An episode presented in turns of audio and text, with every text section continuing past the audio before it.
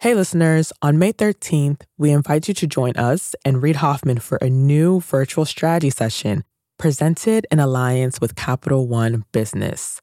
You'll hear insights from fellow entrepreneurs about how to be at the forefront of leading change with AI. So, go to mastersofscale.com AI strategy right now to register for free. Again, that's mastersofscale.com AI strategy. Looking forward to seeing you there. You know, you've got to very carefully create a nuclear reaction to create nuclear power. Get it wrong, you get a meltdown or explosion or something terrible. Get it right, and you produce this amazing amount of power. But it's a managed effort, it's not something that just happens. Leaders have to understand that what they're trying to do in an organization is to create this equivalent, the level of integration and collaboration that a war requires. The real courage in a leader is not in telling people what to do. The reality is that the economy's in this hiccup right now. And as soon as it starts to sort itself out, certain organizations are going to sprint ahead because they've been figuring it out. They've been going to school on this.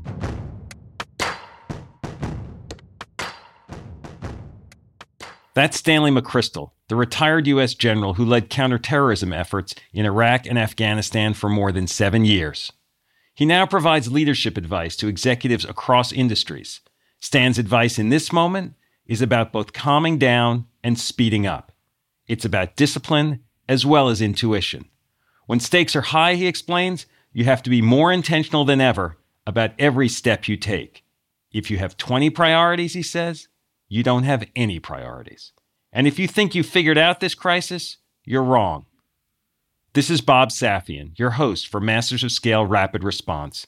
McChrystal's deep study of the history of crisis and his own personal experience have given him a foundation that we can all benefit from, whether you're at the helm of a major corporation or a nascent startup, or simply doing your share of the task, as he puts it.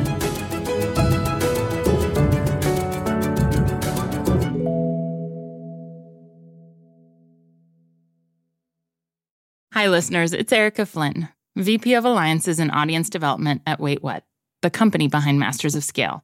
My day to day consists of nonstop communication, not only with my immediate team, but with our current partner relationships and with incoming leads from possible future partners, which is why I rely on the ease of Grammarly to keep my communication clear and efficient. One confusing email can turn into several confused replies, which can turn into an unexpected meeting which no one wants, needs, or has time for. Having Grammarly on hand as my trusted AI writing partner not only streamlines my extensive to do list, it minimizes miscommunication by quickly and efficiently synthesizing information and carefully curating tailor made responses to specific groups. In fact, companies that use Grammarly to communicate can save 19 days per year per employee. Grammarly eases the writing process. It's a writing partner from the blank page to the last word typed before hitting send. Join me and over 70,000 teams who trust Grammarly to work faster, hit their goals, and keep their data secure. Visit grammarly.com to learn more. That's grammarly.com. I'm Bob Safian. I'm here with General Stanley McChrystal, retired U.S. Army general and former head of Joint Special Operations Command, JSOC. In the mid 2000s, he oversaw counterterrorism operations in Iraq and then operations in Afghanistan. He is also the author of several best selling books My Share of the Task, a memoir, as well as Team of Teams and Leaders. Stan is now a partner at the McChrystal Group, which provides leadership and crisis advising to organizations and executives. He's coming to us today remotely from his home in Virginia as I ask my questions from my home in New York. Stan, thanks for joining us. It's an honor, Bob. Thanks. You've operated in some of the most ambiguous and dangerous environments imaginable in wartime against an enemy determined to destroy you. Uh, many of us are eager to tap that experience right now because we feel under assault on a certain wartime footing. I want to start by asking you about this coronavirus and when you personally realized that this was going to evolve into something ambiguous and dangerous for so many people and organizations. How did that come to you, that realization? I was interested when I started to see the reporting in early January. I was actually in the hospital in uh, Hawaii. So I had a lot of time to watch TV, and I got to watch the initial reporting of this. And it was pretty obvious from the beginning of this thing, as it grew in China, that there was something that was dangerous feeling about it. And although there were attempts to dismiss it early, I'd say probably the end of January, it really started to bother me because you start to have the idea that we don't have our arms around this. So, leadership in crisis is a common phrase right now. And I know you've said that that isn't necessarily meaningful, that leadership is leadership. Can you explain what you mean by that? We try to differentiate the two because we tend to think that on a daily basis, leadership feels a bit like management. You just sort of move things along. You do positive leader things, which we all know we should do. And then in a crisis, we suddenly look for a strong, visionary, committed woman or man to sort of stand up and say, okay, everybody, go west. And the wagon train goes west, or circle the wagons, or whatever's appropriate at the time. What I would argue is organizations need that in the moment. But what organizations really need is to prepare themselves in the normal moments so that they have a level of adaptability. The popular word now is resilience, and it's an appropriate word, so that the organization can respond to crises. Crises are inevitable. You know, everybody says if I do good analysis, I can dodge crises. That's absolutely wrong. Crises are going to come of every kind and they're going to hit you. And the reality is, the difference is what organizations are able to respond to them effectively. And so building that capacity is the kind of leader that's needed on a normal basis. And then in the moment of crisis, to help shape that, to help focus people's minds. Businesses like using military metaphors. And and one of them is, oh, sometimes you need a peacetime leader and sometimes you need a wartime leader. And I'm curious when you look at businesses what that differentiation is or is that not necessarily the way to be thinking about it? Yeah, that's really a great point to bring up because there are probably different levels on this. The first obvious one is we say we go to a wartime setting, then suddenly it's all hands on deck Everybody works 24 7. We use every resource we can to focus on something, and we do it until we have won or the war is over. And so that's kind of one facet of that. So the second part of the leadership is what kind of leader can bring every aspect of an organization into focus, give them clarity on what the situation is, give them clarity on what the strategy is that's going to be prosecuted, maintain their focus on that and maintain using all the parts of the team. And the team is often wider than the people just in that organization. It can be, in a business sense, it can be your suppliers, it can be your customers, it can be different partners. So you're talking about a wider community, all of whom have to be brought into the conversation. They have to be focused, they have to be inspired. You have to build the teamwork all the time. Think of the greatest wartime leaders that we think of in the United States. Clearly, George Washington begins it, and he, he lost almost every battle, but he kept the army and he kept the Congress all on sides. Abraham Lincoln kept a nation together, even though reverses on the battlefield time and again said that the North might want to just give up. And then, of course, Franklin Roosevelt pulled the nation out of the depression, but then worked this coalition to keep all the different elements moving forward in what he thought was a national effort. So when I think of leaders now in the equivalent of wartime, it's not just the person who's the hardest person, who's got the squarest jaw, you know, and stands up there and says bellicose things. It's the person who gets as many different parts on board, as many pieces of the puzzle together so that it's a truly unified effort. As you describe that, it sounds to me a little bit like, well, wouldn't that be what every organization and every leader would be wanting to do all the time to have that kind of high level of integration and intentionality? You'd think. But what happens is integration and collaboration is not the natural state of things. You can have different parts of an organization and and as it gets bigger it develops into HR, finance, sales, research and development and they develop their own physical spaces, they develop their own cultures, they often develop their own career paths up in that. And it's not that they don't like each other or don't wish each other well, it's just they by nature go off into their corners. It just is an atomization of organizations. And so getting them all integrated on a constant basis is a little like holding magnets together, but not magnets attracting, magnets in opposition. It requires you to put pressure to holding them together. Another comparison might be a uh, nuclear reaction. You know, you've got to very carefully create a nuclear reaction to create nuclear power. Get it wrong, you get a meltdown or explosion or something terrible. Get it right, and you produce this amazing amount of power but it's a managed effort. It's not something that just happens. And so I think leaders have to understand that what they're trying to do in an organization is to create this equivalent, the level of integration and collaboration that a war requires and is sort of self evident to most people. People sort of show up, report for duty when they think there's a war on. But on a constant basis, to create this without creating the frantic activity that exhausts people really quickly. Because you can say, everybody report to work Saturday morning, we're going to work till we drop, and that'll work for a week or two.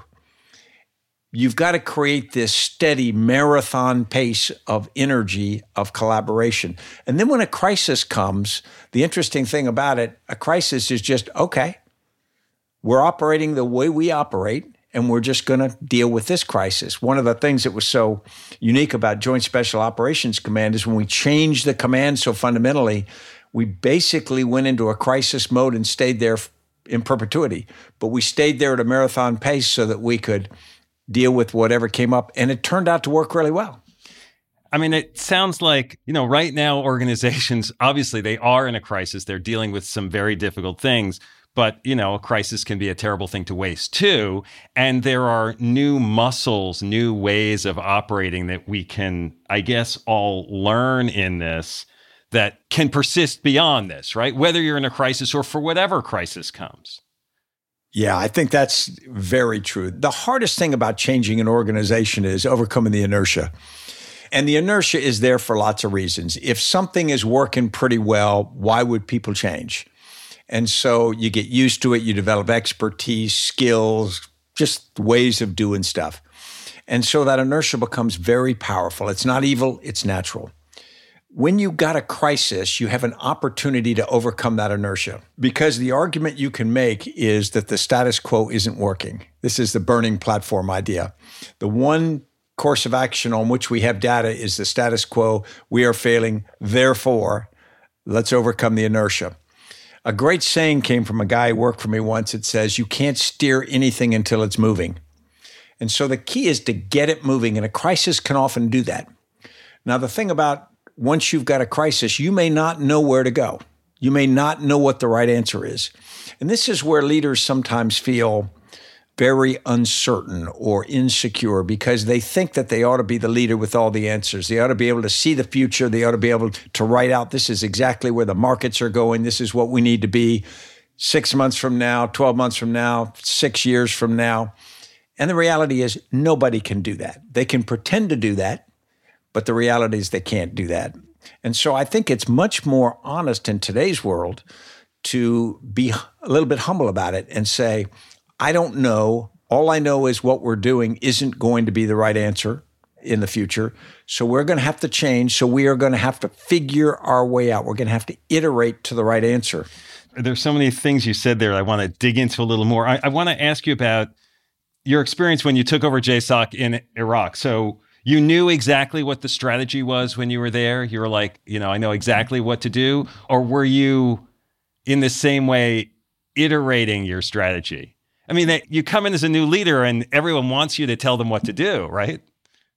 I didn't have a clue, Bob. I took over Joint Special Operations Command in the fall of 2003. I'd grown up in the organization, but when you become the commanding general, all eyes are on you and you feel a lot of pressure and you feel like you should be the person with the answers because you're in charge.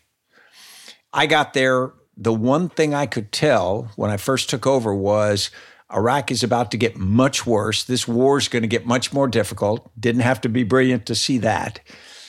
And then beyond that, I didn't have a clue how we would deal with that. I had a sense that it was going to take a much greater effort, but I didn't know.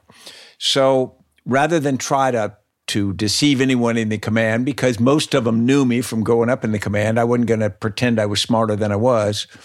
I sort of made the case to everybody we know that this is going to get much worse. Therefore, we know we're going to have to perform differently. We as a group are going to have to figure out what that right answer is. So here's what we're going to do. Our strategy is going to be to do what works. I can't tell you what works. You are going to have to help figure out what works. Everything that we do, we're going to try everything we can. Everything that works, we'll do more of until it stops. Everything that doesn't work, we'll stop. So don't be afraid of trying stuff and have it not work because that's part of figuring out what, what will and will not. You know, and, and I felt very uncomfortable because I'd gone into command and that's a very tribal organization, that the special operations world. And I was from one tribe. I was a ranger. And so the other tribes look at you with a fair amount of skepticism. And so I first worried about my legitimacy. And then I said, well, and if I stand up and tell people I got no idea what we should do, I'm not going to get this huge vote of confidence. I think what happened was I think people, one, understood how confusing it was, and two, appreciated that I didn't try to BS them, that I didn't try to say, okay, here's the deal. And they also liked to be part of the solution because talented people in an organization want to have some say in, in how things are done. And they were the people with the most expertise and the most experience, not me you started doing an hour and a half daily meeting, and for seven and a half years, you were running this meeting when you were running counterterrorism and then in Iraq and then Afghanistan. How do you avoid burnout when you're on that kind of intense footing for that long? Like, how do you turn from being a sprinter to a marathoner without slowing your pace? Yeah, that's a great question. I'll go on a personal level and I'll go on an organizational level as well on a personal level, what I found was I had to devote myself completely to it. So I took this command. It was supposed to be two years. I stayed for five in JSOC, and then I came back for 10 months, and then I went back and took Afghanistan. I felt that during that period, that command needed all of me. So I basically went and stayed deployed.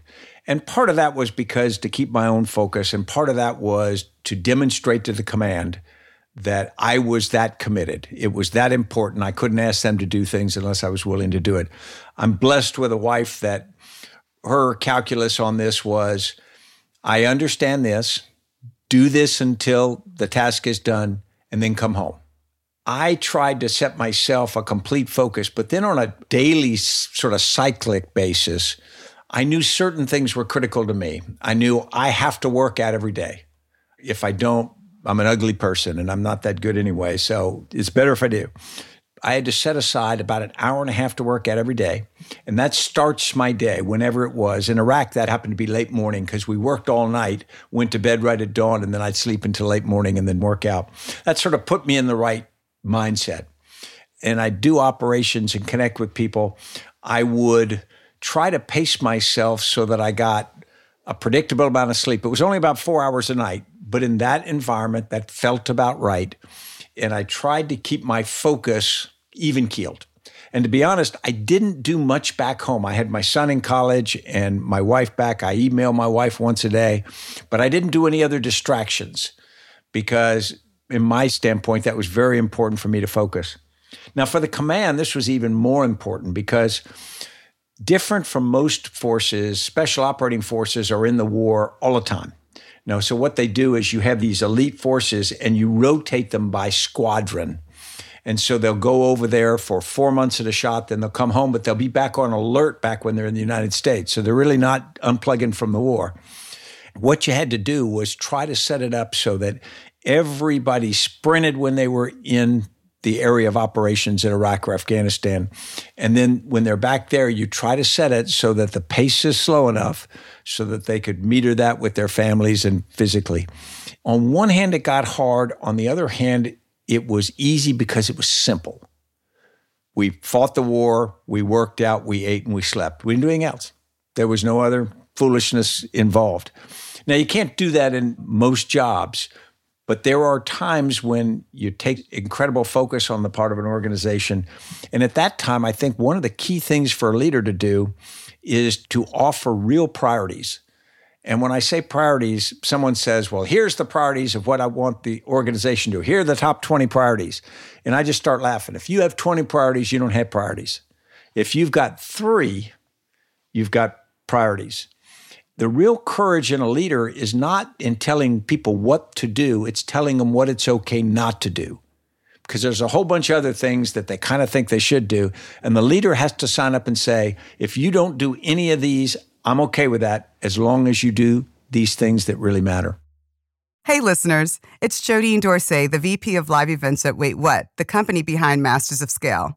I am constantly tasked with reaching out to teams across a wide spectrum of professions and the vastly different personalities that go with them. Grammarly helps me quickly shift tones to better communicate what I want to say and saves me valuable time in the process. Our upcoming Masters of Scale Summit event features top tier speakers from CEOs to founders to political leaders Grammarly's ability to produce on brand writing helps me properly prepare for each and every thought leader I interact with on stage. It lets me generate the most exciting specialized content for our audience. In fact, teams that use Grammarly report 66% less time spent editing marketing content, which I've seen firsthand with my summit team. Join me and over 70,000 teams who trust Grammarly to work faster hit their goals, and keep their data secure. Visit grammarly.com to learn more. That's grammarly.com. Prioritizing at these times becomes more and more essential, and being intentional about every step that you're taking. I can already sense in some of my conversations with executives, I don't know whether you feel this at all, but a sense that they've absorbed the first blow, the first shock of the crisis, right? And they've kind of settled into this new reality like they've figured it out. And maybe the urgency and the speed that marked the first few weeks is slowing down a little bit. And I'm curious, is that a trap? How do you instill agility that's not transient, but that is this sort of constant marathon approach. Bob, that's exactly what we're seeing. And we describe it as at the end of phase one. What happened is we had this approaching pandemic and the economic impacts, and then everybody had to work from home, and revenue stopped for a lot of companies. And they did that. And there was a period of two, maybe three weeks. And then suddenly people were able to communicate from home. They could get their systems to work. And a lot of normal things that they were doing seemed to work. And so everybody kind of pats themselves on the back and go, This is not that hard. I got it. I think two things. One is in many cases, organizations aren't doing a lot of things that have to be done long term. They are doing sort of the basics right now, the bare minimums operating from home.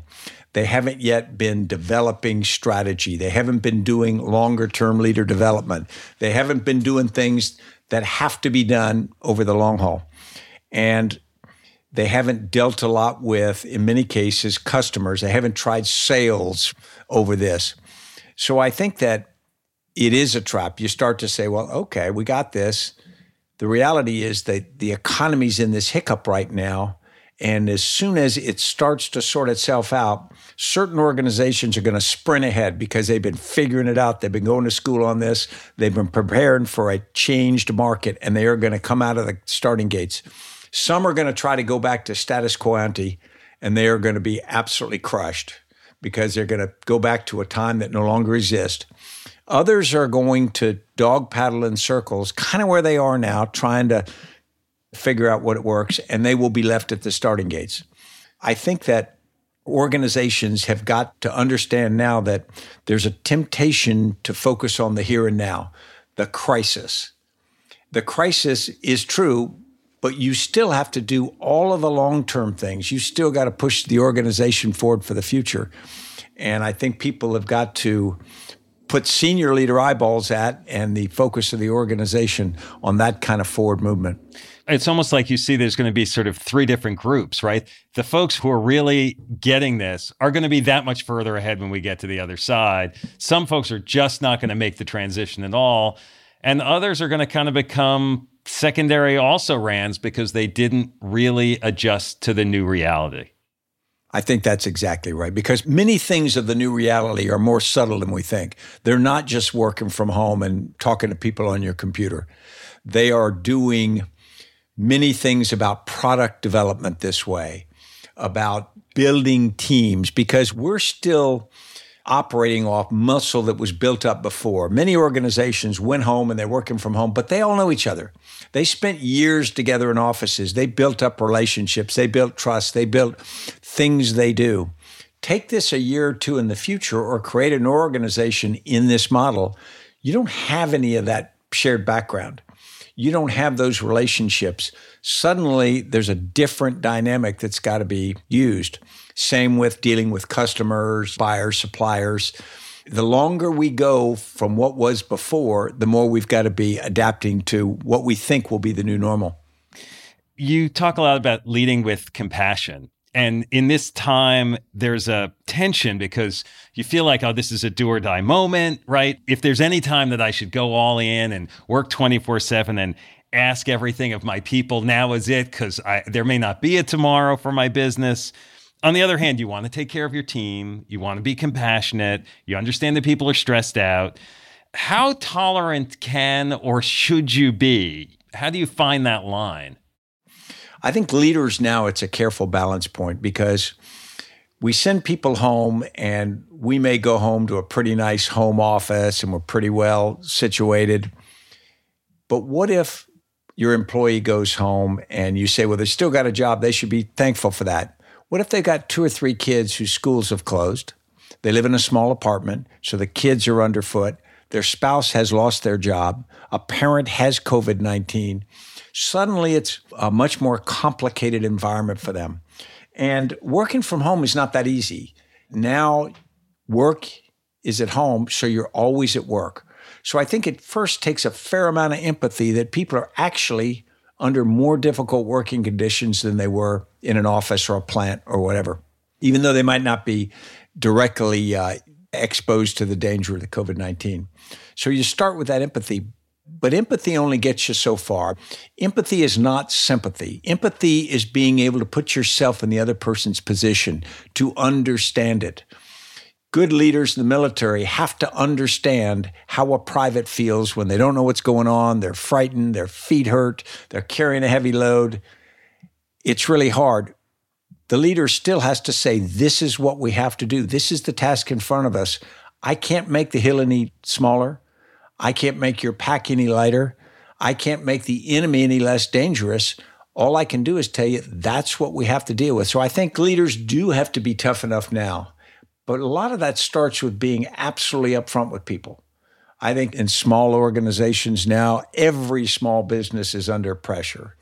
You have to get in front of your people. We got in front of the people in my company and said, here is the economic reality. Here are all the numbers, exactly what it is. Here's what we have to do. Everybody needs to understand that. And if that changes, we'll let you know. And so I think leaders have got to be brutally candid with their team members but not to the point of being unable to either make tough decisions or push people when we need to push hard.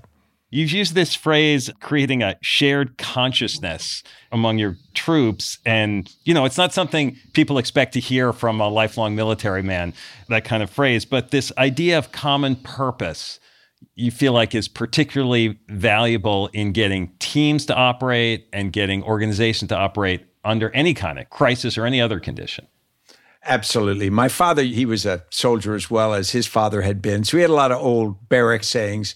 And one of them, my dad used to joke, he says, Put your brains in the footlocker. I'll do the thinking around here.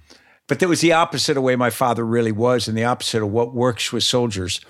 If you tell everybody what task to do, but don't paint them a picture of what you're trying to do, what the purpose is, what the intent of is, then it's really hard for one to them to believe in their task because it may seem narrow and mundane.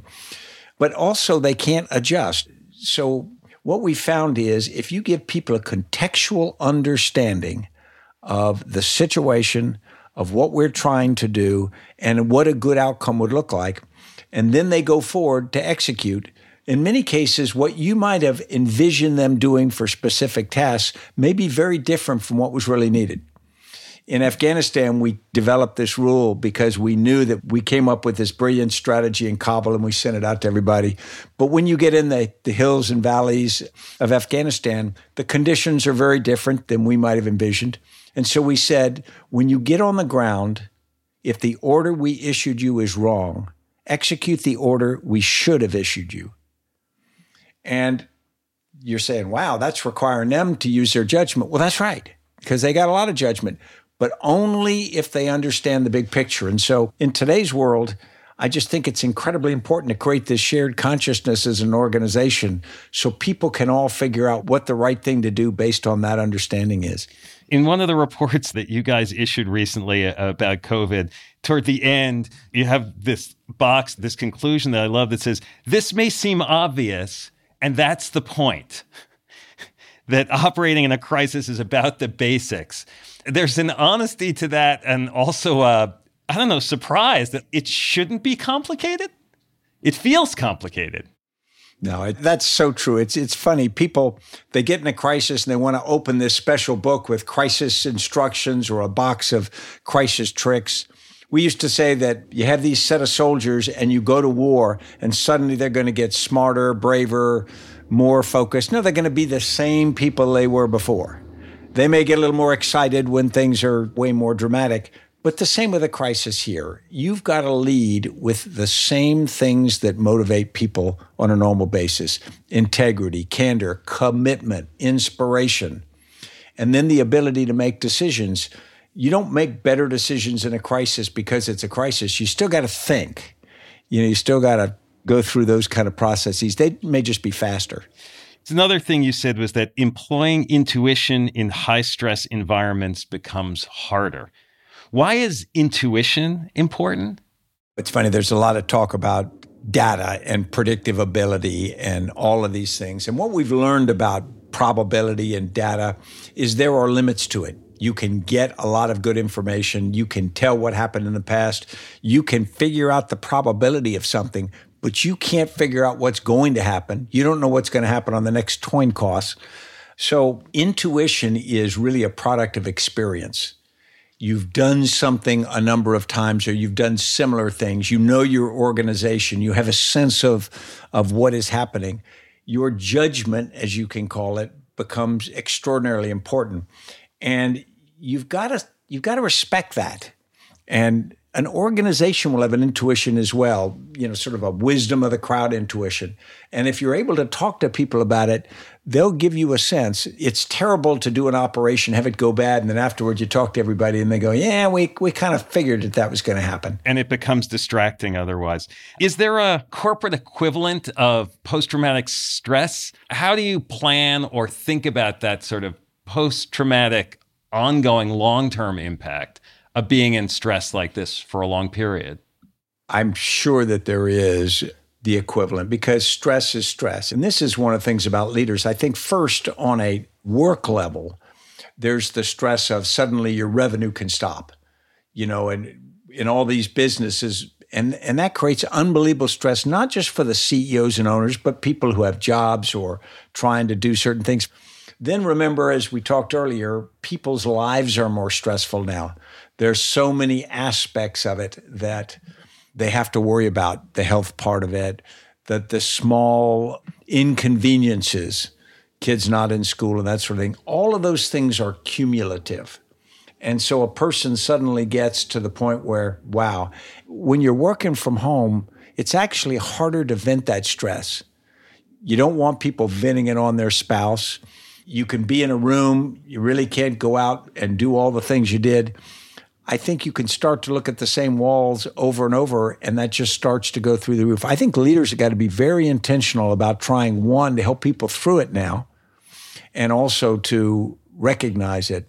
we put a thing in our company where every day we do our call for the whole company so everybody connects and we cover key things. But then I've asked everybody to call two other members of the company, not their big close friends, do a video call with two other members every day, different members, and just get an eyeball to eyeball connection so that people are getting their attitude checked. Plus, when you are reaching out to someone else, if you've got a really bad attitude, you suddenly feel like I'm doing something for someone else, and it actually improves you. You are a caregiver, not just a care recipient. And so I found over time that that can be really helpful. One bit of advice you've given of late that the camera is your new best friend. We all have to get used to these cameras, whether for Zoom calls or or anything else, right? Yeah, and most of us hate the camera. You know, you give people the opportunity, they'll put the camera off, they'll say it's not working, and I'm on my phone because my bandwidth is low. They will find every excuse not to be on camera for a couple reasons. One, people feel uncomfortable being looked at. The second is it's exhausting. When you're on camera, you are focused on that and you've got to be more expressive than you are typically because the camera, you've got to try to create that human connection through digital means. You can't multitask. You can't be looking around doing other stuff because it's so obvious and disrespectful. But there's no other way to create it. You know, I joke with people, you know, what do doing push ups, eating ice cream, and cutting your toenails have in common? All things I've done on conference calls. And, you know, it's kind of gross, but the reality is so has everybody. The beauty of the video is it creates a human touch, it can create some empathy and, of course, engagement.